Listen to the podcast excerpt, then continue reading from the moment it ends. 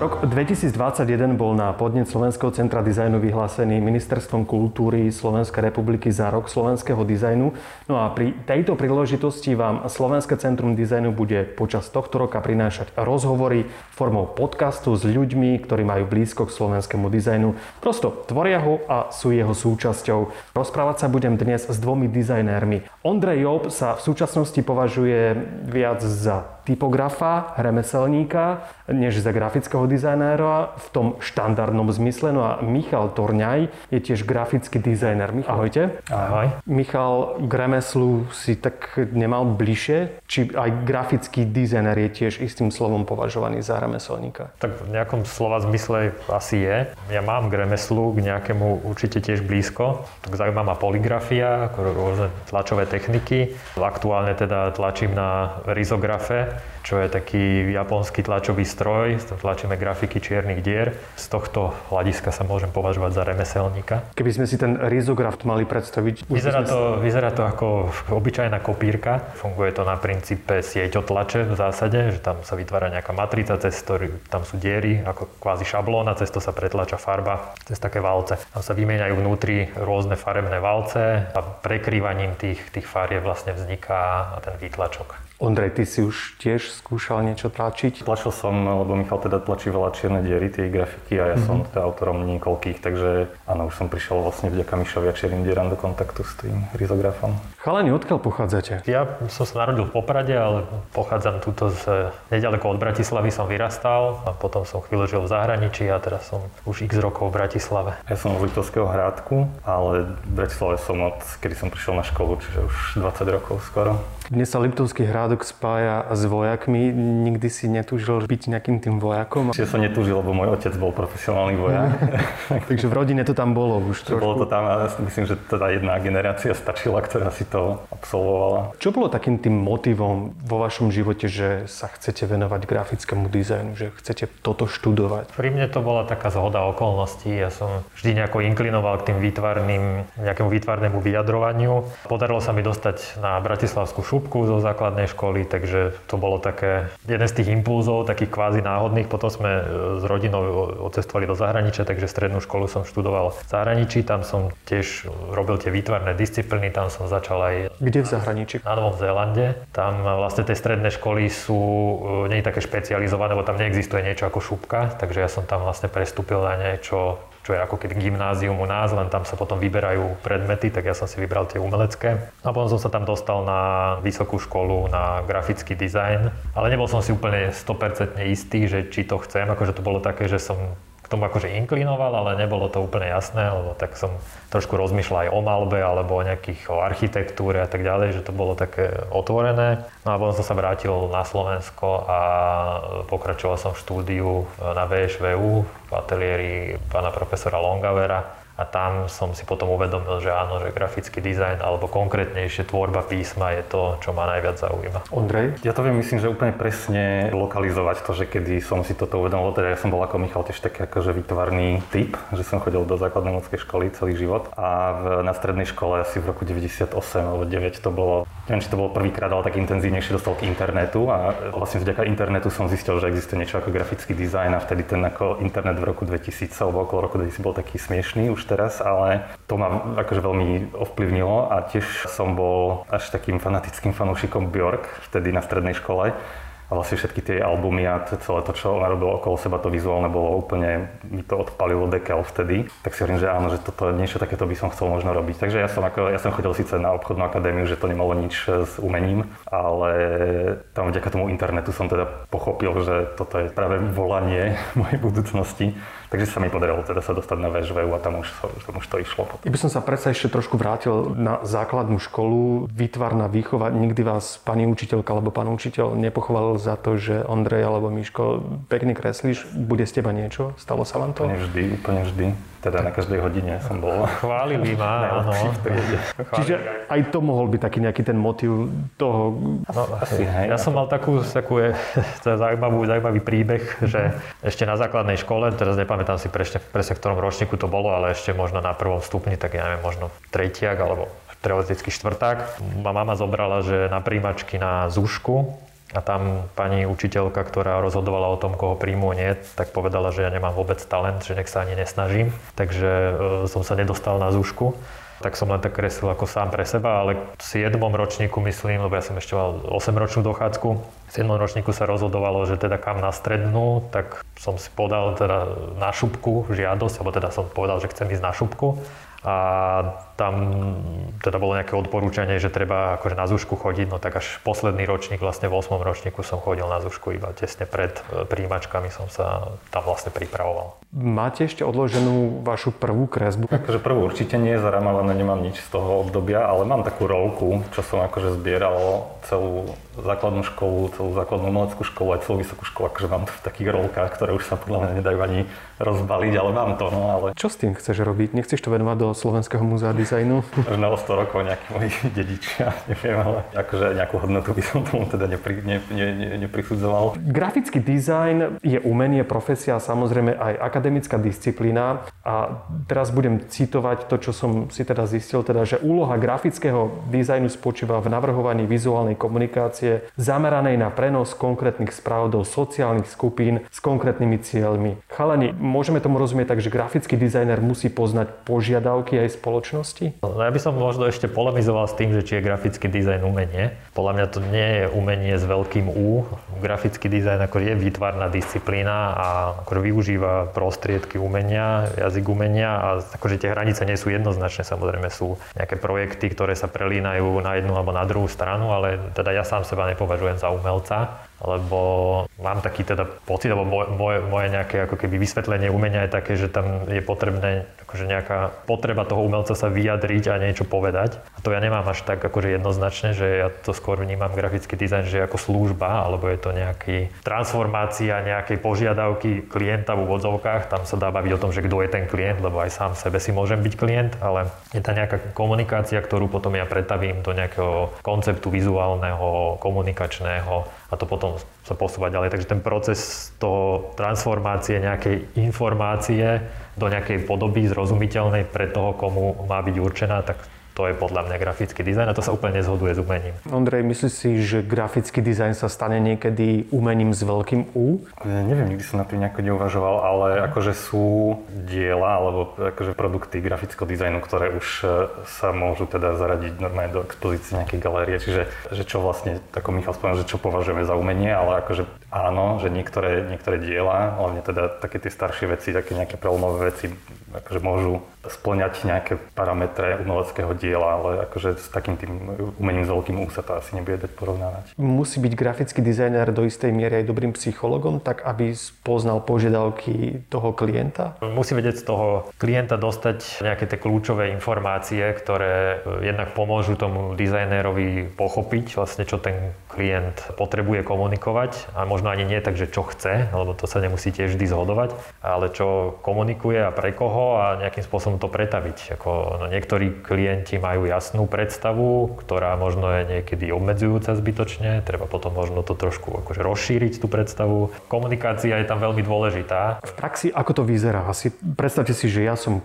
klient, prišiel som za vami a teraz niečo chcem, tak ako by ste vy so mnou komunikovali ako s tým klientom? Môj postup je, a teda asi nie som teda jediný, že najskôr sa snažím v tom klientovi, lebo častokrát teda klient niečo chce, ale vôbec to nevie sformulovať, čiže ja sa snažím z neho akože vydolovať, nech mi čo mhm. najkonkrétnejšie povie, čo chce, lebo častokrát sa stáva, že dizajner potom nemá, ak sa mu to teda nepodarí z toho klienta dostať, tak nemá inú možnosť iba proste strieľať eh, od buka do buka a snažiť sa trafiť do toho. Čiže prvý akože krok, a to je možno, že akože súvisí s tou psychológiou, že snažiť sa toho klienta nejako tak eh, navigovať aby sa on vlastne vedel vyjadriť vôbec, že, že čo potrebuje. Ja teda vždycky začínam takto, že čo najviac informácií, akože prenesiem ako keby čas tej práce na toho klienta, aby on sa naozaj reálne zamyslel nad tým, že čo chce, čo chce povedať, od koho sa chce odlíšiť, od komu sa chce priblížiť a takéto veci. A keď som mal grafické štúdio, tak by sme mali na to taký dotazník, mhm. ktorý sme tomu klientovi vždy dali a tam bolo x otázok a sme viac menej trvali na tom, že to musí písomne vyplniť, aby mm. rozmýšľal nad tým a keď, keď to sformuluje do nejakých vied, tried, tak e, mnoho vecí si ten klient môže uvedomiť a na základe toho to bol nejaký akože prvý súbor informácií. Na základe toho sme sa potom bavili už ďalej teda o tej predstave alebo o toho, že čo všetko treba spraviť, lebo niekedy klient príde s nejakou predstavou, že potrebujem logo napríklad, ale vlastne vysvitne z toho, že možno ani nepotrebuje logo, ale potrebuje nejaký inú formu komunikácie na to, aby vlastne dosiahol to, čo chce. Nejaké vtipné zážitky s klientami? Nič také konkrétne asi mi nenapadá. Akože to sú také, že možno vtipy typu, na ktorých sa zasmejú, akože, že sú také tie inside jokes, že my dizajneri sa nám to zdá hrozne vtipné, ale kto iný to nerieši. Ondrej, ty sa vo svojej profesii na čo konkrétne zameriavaš? Ja sa zameriavam na dizajn písma a typografiu v nie až tak v zmysle, že zalomovať knihy a taký ten editorial design, ale taká tá mikrotypografia, čiže napríklad lettering, písma na mieru a fonty hlavne. Akože to je také gro mojich, mojich aktivít. Michal, učíš, pôsobíš ešte na Vysokej škole výtvarných umení? Hej, učím tam, som asistent, teda odborný asistent v ateliéri písmo, ktorý vedie Palo Bálik. Primárne sa teda zaoberám vyučovaním tvorby písma a typografie. Možno nás teraz niekto sleduje, že kto má záujem študovať na Vysokej škole výtvarných umení, keby si bol teraz taký motivátor, kvôli čomu sa oplatí študovať? To štúdium podľa mňa je hlavne dôležité v tom, že vytvorí priestor pre toho študenta na tvorbu v takom kontexte, ktorý ho netlačí, alebo to je taký ako keby, že my to niekedy voláme, že sme chránená dielňa v úvodzovkách, že nesnažíme sa tam ako keby simulovať realitu, v zmysle, že nejaké akože, ako, by to, ako to funguje vo vzťahu klientovi a tak ďalej, ale dávame priestor na tú kreativitu a rozmýšľanie o tom, čo je to dizajn a naučenie sa nejakých postupov, ako pristupovať k tomu zadaniu konvenčne, nekonvenčne nekonvenčne, rôznymi spôsobmi. Takže v zásade je to vytvorenie nejakého priestoru pre, pre tú kreativitu, aby, aby ten, ten študent nadobudol nejaké zručnosti, ktoré potom vie využiť v tom reálnom svete. Ako vyzerá denný režim grafického dizajnera? Ja osobne teda to mám tak, ja som e, teda na voľnej nohe, čiže pracujem aj z domu, dokonca pracujem, čiže nechodím do svojho štúdia, čiže ten môj režim je veľmi taký premenlivý, ale akože po tých rokoch teda zistujem, že čím menej premenlivý si ho spravím, tak tým je to pre mňa lepšie, pre moju kreativitu aj produktivitu. Čiže ja sa snažím, alebo snažím sa vstávam celkom skoro ráno, ale vždycky si dám taký ten veľmi, veľmi pomalý ako viazd do toho pracovného dňa, že niekedy až po troch hodinách začnem reálne niečo robiť a funguje u mňa taký ten systém vytvárania si takých malých úloh, ktoré môžem v priebehu dňa si akože odškrtnúť, že toto mám hotové, lebo keď toto nerobím, tak mám také dni, že teraz celý deň sedím pri počítači, niečo robím a trápim sa s tým, ale že naozaj reálne pracujem, ale na konci dňa, teda večer, nemám pocit, že som vôbec niečo spravil. Čiže toto akože tak si to celé upratať, ten pracovný deň a tie úlohy do takých chlievikov je extrémne dôležité pre mňa, takže to robím. Nevýhoda teda toho môjho fungovania práce z domu je ten, že tým, že ten môj pracovný stôl s počítačom je v podstate akože naozaj na dosah ruky od gauča, od kuchyne, tak je veľmi ťažké to oddeliť. Takže toto je vec, na ktorej vlastne už 15 e, rokov profesionálneho života sa snažím pracovať a stále nemám pocit, že som ako keby dosiahol taký nejaký spôsob ustálený fungovania. Takže je to také ako prevenlivé stále. Ja by som tak vychádzal od Ondreja s otázkou k Michalovi. Ty to máš tiež tak nejako upratané v chlievikoch v tom živote, aj v tom režime? Čiastočne, ako snažím sa o to, že je to taká snaha, že tiež mi to pomáha, keď to má nejaký takýto ako rámec, rozdelenia tých úloh na rôzne, rôzne etapy a potom si ich akože odškrtávam. Ale keďže mám dve malé deti, takže ten celý pracovný rytmus sa veľmi vyvíja podľa toho, ako deti rastú. A zároveň aj teraz počas pandémie som viac doma. Ja mám ateliér, kam chodím pracovať v Novej Cvernovke, ale teda vyučovanie je čisto online, takže to robím z domu a je to také, že teraz je ten môj pracovný čas dosť fragmentovaný no tým, že tie deti sú tam takmer neustále prítomné. Závidia si medzi sebou niečo grafickí dizajneri alebo sa vedia navzájom medzi sebou inšpirovať? Ako závisť v tom takom klasickom zmysle asi nie, ale občas mi napadne, keď vidím niekoho robiť niečo naozaj dobré, tak e, ma prípadne taký pocit, že dokiaľ, že prečo som toto nevymyslel ja, ale že mal som to urobiť ja. To je taký ako ne, to nepríjemný pocit, že úplne závisť to asi nie je, ale tento pocit mávam občas, že keď niečo takéto nájdem. No. Asi rovnako aj niekedy tiež naďabím na veci, ktoré, že mohol som to ja spraviť, lebo akože rozmýšľal som, není to v tej rovine, že niečo úplne nečakané, to vtedy, vtedy to nepociťujem, ale keď je to v nejakej oblasti, ktorú vlastne riešim aj ja a točím sa okolo toho riešenia, ale vidím, že niekto iný ho lepšie alebo skôr alebo nejakým spôsobom artikuloval, že je to, je to Takže ja som na to neprišiel. Kde hľadáte inšpiráciu? Všade, to je taká, taká uh, odpoveď, ktorá z ako klišé, ale je to tak, že všade sa to dá nájsť, ale samozrejme... Aj v tejto miestnosti, ja neviem, biele steny. Na, tejto, stene, na tejto stene. ja som začal tými bielými stenami. Vy, ale môže byť aj biela stena, závisí od toho, že mm-hmm. aký projekt človek rieši, ale samozrejme všetko vizuálne je inšpiráciou, že pre mňa ako bol napríklad internet inšpiráciou, že vôbec som začal robiť to, čo robím, tak doteraz je internet nekonečným zdrojom inšpirácie. Takže ono to vie, teda okrem toho, že inšpirácia je jednak v tom zmysle, že človek e, nájde, že čo už bolo urobené, ako by sa to dalo spraviť spraviť, ale zároveň aj to, že keď človek vidí ten objem tej práce, ktorá už bola urobená a tú kvalitu, tak je to aj obrovská motivácia pre človeka. Že mňa, že keď si otvorím nejakú web stránku, nejaký Pinterest alebo niečo, tak mňa to vie enormne nakopnúť, že mám zrazu strašnú chuť si sadnúť k tej práci a robiť. Čiže aj akože tak, takto funguje tá inšpirácia. Potom všade, akože v prírode, v hudbe sa dá nájsť inšpirácia všade.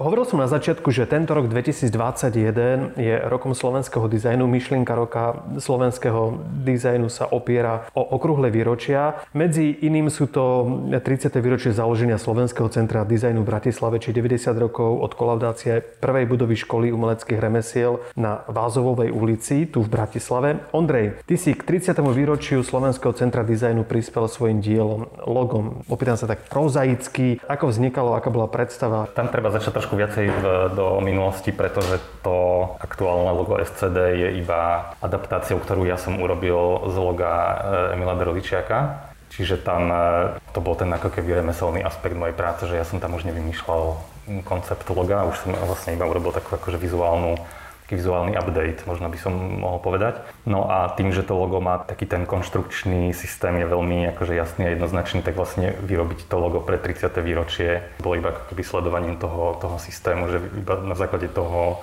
tých prv, tých e, princípov toho systému som vlastne iba doplnil 30 do toho loga, že je to také ako veľmi prozaické celé. Aj prozaická otázka bola. Michal, ty ako pedagóg, čo hovoríš na to logo? Mne sa to logo veľmi páči. To vlastne ten prvotný nápad eh, Emila Droličiaka pracovať s tým konštatovaním, že, že logo, tak to, to bolo ako veľmi dobrý nápad a aj v kontexte toho, že ide o, o Slovenské centrum dizajnu, ktoré sa zaoberá dizajnom, konštatovanie nejaké médium dizajnu všetko to zapadá do seba. Keď sa povie jedinečnosť a osobitnosť v tvorbe grafického dizajnu, ako by ste si ju vysvetlili? Ja si myslím, že pre mňa je to v tom, že keď vidím alebo takto, že ja nevnímam, že existuje nejaká jedinečnosť akože z modrého neba, že zrazu niečo mm-hmm. príde a to som nikdy v živote nevidel. Skôr je to také, že to je nejaká nová kombinácia už videných vecí, keď to nejak zjednoduším.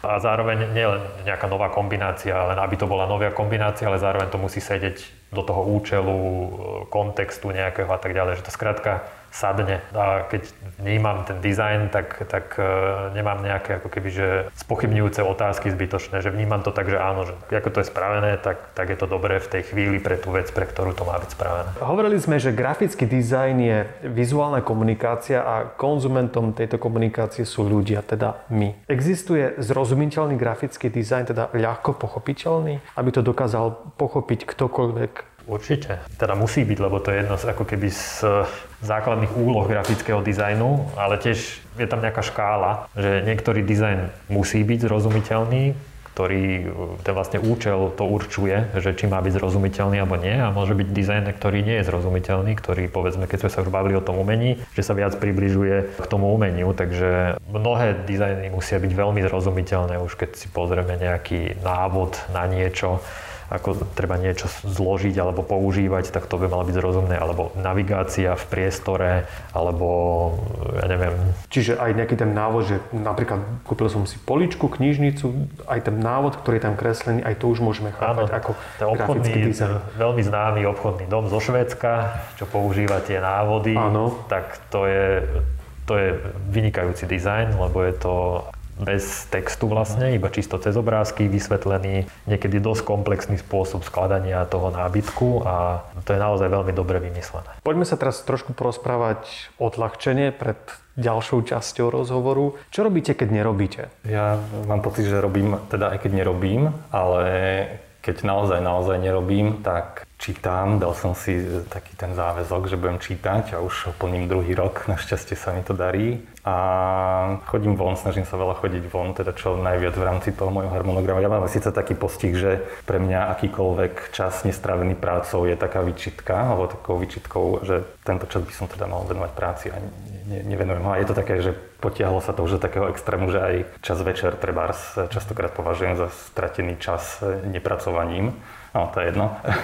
také, S tým bojujem aj ja, takže to... je taká, hej, taká diagnóza možno, že už. Hej. Ale také štandardné veci, ako e, športu nejako extrémne neublížim, ale snažím sa chodiť akože voľná turistika, takéto veci bežné. Michal, spomínal si rodinu. Keď mám voľný čas, tak primárne venujem rodine a potom také akože snažím sa čítať, i keď tiež to nie je e, vzhľadom na dostupný čas až také ideálne, ako by som chcel. Pohyb nejaký určite, lebo je to je dôležité pri sedavom zamestnaní grafického dizajnéra, alebo chrbát si to odnesie. Keď sa povie ochrana alebo dokumentácia kultúrneho dedičstva, čo vám ako prvé vzíde na um? Mne vzhľadom na to, že som súčasť čiernych dier, tak čierne diery a sa tomu do nejakej miery venujem, ale to je možno trošku iná oblasť, že netýka sa to grafického dizajnu až tak. V kontexte grafického dizajnu, no vnímam práve aktivity múzea dizajnu, ako, ako to má hneď vo súvislosti dizajnu a kultúrneho dedičstva, to ma napadne. Ja myslím, že to vnímam úplne rovnako. Chodíte do múzea, keď máte niekedy ten voľný čas? Navštevujete nejaké kultúrne pamiatky? Ja celkom hej, akože múzea mám rád, hlavne také, keď sa tam vyskytne nejaká, nejaká typografia, že tu napríklad v Múzeu mesta Bratislavy sú super veci, tie historické z Bratislavy, ktoré majú veľa písma na sebe, takže to, keď nájdem v múzeu, tak sa tak ma poteší vždy rovnako, tiež ako keď mám možnosť niečo zaujímavé si pozrieť, tak, tak si pozriem. Môže aj grafický dizajner budovať nejaké povedomie o kultúrnom dedičstve? Určite hej, lebo ja mám pocit, že to aj robím neskromne.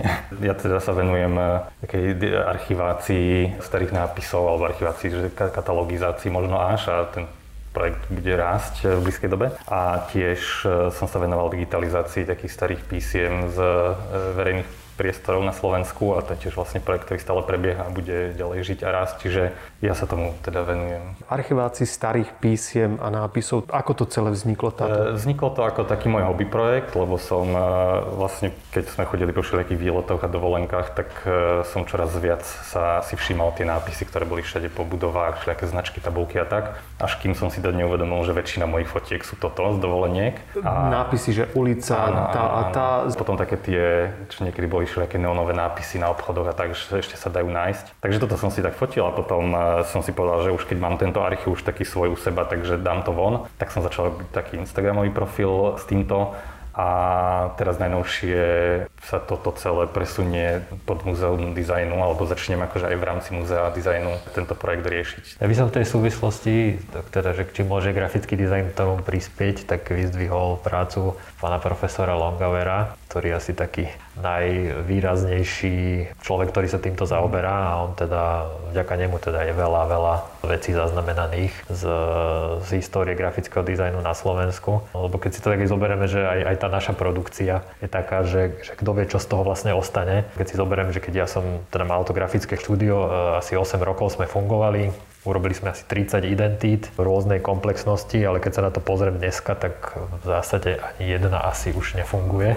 Takže je to také, že kto vie, že, že, že čo z toho ostane. No. Obaja spolupracujete so Združením Čierne diery. Michal, ty stojíš za kolekciou kníh mapujúcich aktivity Združenia Čierne diery, ktoré sa venuje popularizácii a záchrane slovenských priemyselných pamiatok. Aký je teda ten tvoj konkrétny prínos? No ja som s nimi začal spolupracovať úplne od začiatku, keď to vlastne založili. Ja som robil pre nich prvé nové logo, využitím písma tuto od Ondra. A aj to aktuálne logo, asi rok po začiatku, jak, jak sa ho nedali dokopy, tak, sme, tak vznikla tá spolupráca, že ideme tlačiť tie grafiky čiernych dier, takže na tom spolupracujem neustále, som vlastne spolutvorca toho projektu. No a postupne, ak som sa osamostatnil z grafického štúdia, tak e, čoraz viac vecí som robil pre čierne diery, až to prišlo do takého bodu, že viac menej všetok, všetok môj čas dizajnerský je venovaný aktivitám čiernych dier. Takže som sa stal ich členom, takže už som, už som úplne súčasťou toho celého projektu. Prirastli ti niektoré historické pamiatky alebo zabudnuté stavby, ktoré zdokumentovali v Združení Čierne diery tak nejako k srdcu, že si si vytvoril k ním vzťah, že si si ich aj išiel pozrieť? Vždy ma zaujímali, zaujímala tá estetika tých priemyselných pamiatok, akože čisto takého pocitového hľadiska, že nevidel som do toho ďalej, že tie informácie ani neboli nejak bežne dostupné. Vlastne to bol jeden z dôvodov, prečo vôbec vznikli čierne diery, že hľadanie tých informácií za tým, že čo to je a akú to má hodnotu. Áno, prirastol mi akože veľa z tých lokalít k srdcu, alebo teda ma, ma to vždy tak akože veľmi príjemne prekvapí, že koľko toho je a čo za tým je, tá, tá komplexná história, ako sú tie veci previazané s rôznymi aspektami života, buď v tých regiónoch, alebo aj v Bratislave, že je to, je to veľmi zaujímavé. Ondrej, ty si v spolupráci so Združením Čiernej diery vytvoril mapu Slovenskej železnice, ktorá obsahuje trate vlakov aj s názvami staníc. Čo nám povieš o tomto projekte? To je ďalšia vec, ktorá vznikla ako môj eh, hobby projekt. A ja som teda nosil dlho myšlienku, že e, teda som, jednak som vlakový fanúšik, nie nejaký super extra hardcore, ale teda som vlakový fanúšik v zmysle, že rád jazdím vlakom a mám rád tú infraštruktúru a tieto veci všetky okolo. A tá myšlienka, akože nakresliť si mapu slovenských železníc v štýle takej mapy metra, to som mal niekoľko rokov v hlave a potom raz e, som si urobil okienko, že idem to začať kresliť a tak ma to akože e, som sa do toho zahlbil, že som vlastne niekoľko týždňov non-stop na tom pracoval. No a potom už keď to bolo hotové a ukázalo sa, že je to taká akože veľká vec, je tam veľa detailov a tak, tak si hovorím, že bola by škoda akože len z toho urobiť nejaký post na Instagram a tak som vlastne vtedy už spolupracoval s čiernymi dierami na pár grafikách, tak som sa ich e, teda spýtal, že či by nemali záujem o takéto niečo, vydať to a tam sa toto vlastne začalo a teraz už je, teda za chvíľu bude vonku tretie vydanie tej mapy, takže asi je to úspech. Je že, to úspech, že, teda, že v zmysle, že ľudí to že ten môj hobby projekt reálne zaujal aj teda niekoho iného. Pokiaľ by bola vaša práca zastúpená v nejakom tom múzeu, tak čo by to mohlo byť alebo čo by to malo byť? To bude taký ten odkaz zase do budúcnosti pre tie ďalšie generácie. Tak neviem, či by som bol, mal byť ja ten, kto posudzuje, že čo z mojej práce je hodné toho, aby bolo v múzeu, že teda ostávajú v múzeu tie publikácie, ktoré boli v súťaže e, Národnej ceny za dizajn, tak už minimálne to. Tak ja dúfam, že ešte nekončím a že ešte niečo vytvorím, čo bude, čo niekto zhodnotí, že, že to má zmysel, alebo že to reprezentuje tú dobu, alebo že to reprezentuje niečo, niečo v dizajne, čo, čo stojí za to, aby to ostalo aj pre nejaké budúce generácie. Alebo aby to vysvetľovalo nejaký vývoj, alebo vytváralo kontext. Mňa asi nenapadá, že konkrétne dielo alebo vec, ale skôr tá kategória mojej práce, a to sú tie fonty, že to je vec, ktorá že či už v múzeu alebo hoci kde inde, ale že našťastie písma majú ten charakter, že oni tu vlastne už zostanú navždy. Že to je vec, ktorá nie je ako e, treba z logo, ktoré po 10 rokoch sa prestane používať, alebo plagát, ktorý vydrží dva týždne na ulici, ale že tie fonty, ja to vidím ako takú trvalú hodnotu, ktorú vytváram, akože kvalitatívne to nech posúdi niekto iný, ale že táto trvácnosť tých fontov je super a ak sa niekedy akože budú ukazovať niekde v múzeu, tak to bude super. Akože bude to stále živá vec, takže to bude fajn. Ešte mi taká jedna podotázka napadla, že prečo potrebujeme toľko tých fontov? Rád na túto otázku odpovedám. Fonty sú, nové fonty sú dôležité presne preto, prečo sú dôležité nové knihy a nová hudba. Že tých je tu tiež už nespočetne veľa, ale stále sa robia nové, lebo to je, že vytvoriť nové písmo, teda jednak ak nereagujem na nejaké konkrétne požiadavky klienta, tak je to stále ako keby taký ten eh, výsledok nejakej autorskej potreby, že vytvoriť niečo nové a tá škála, že kreativita proste nemá hranice, čiže priestor je tam stále, hoci akože viem, že ľudia teda preto kladú túto otázku, lebo nevidia ten priestor, že, ktorý by sa ešte dal vyplniť nejakým novým písmom, ale ten priestor je nekonečný, takže preto.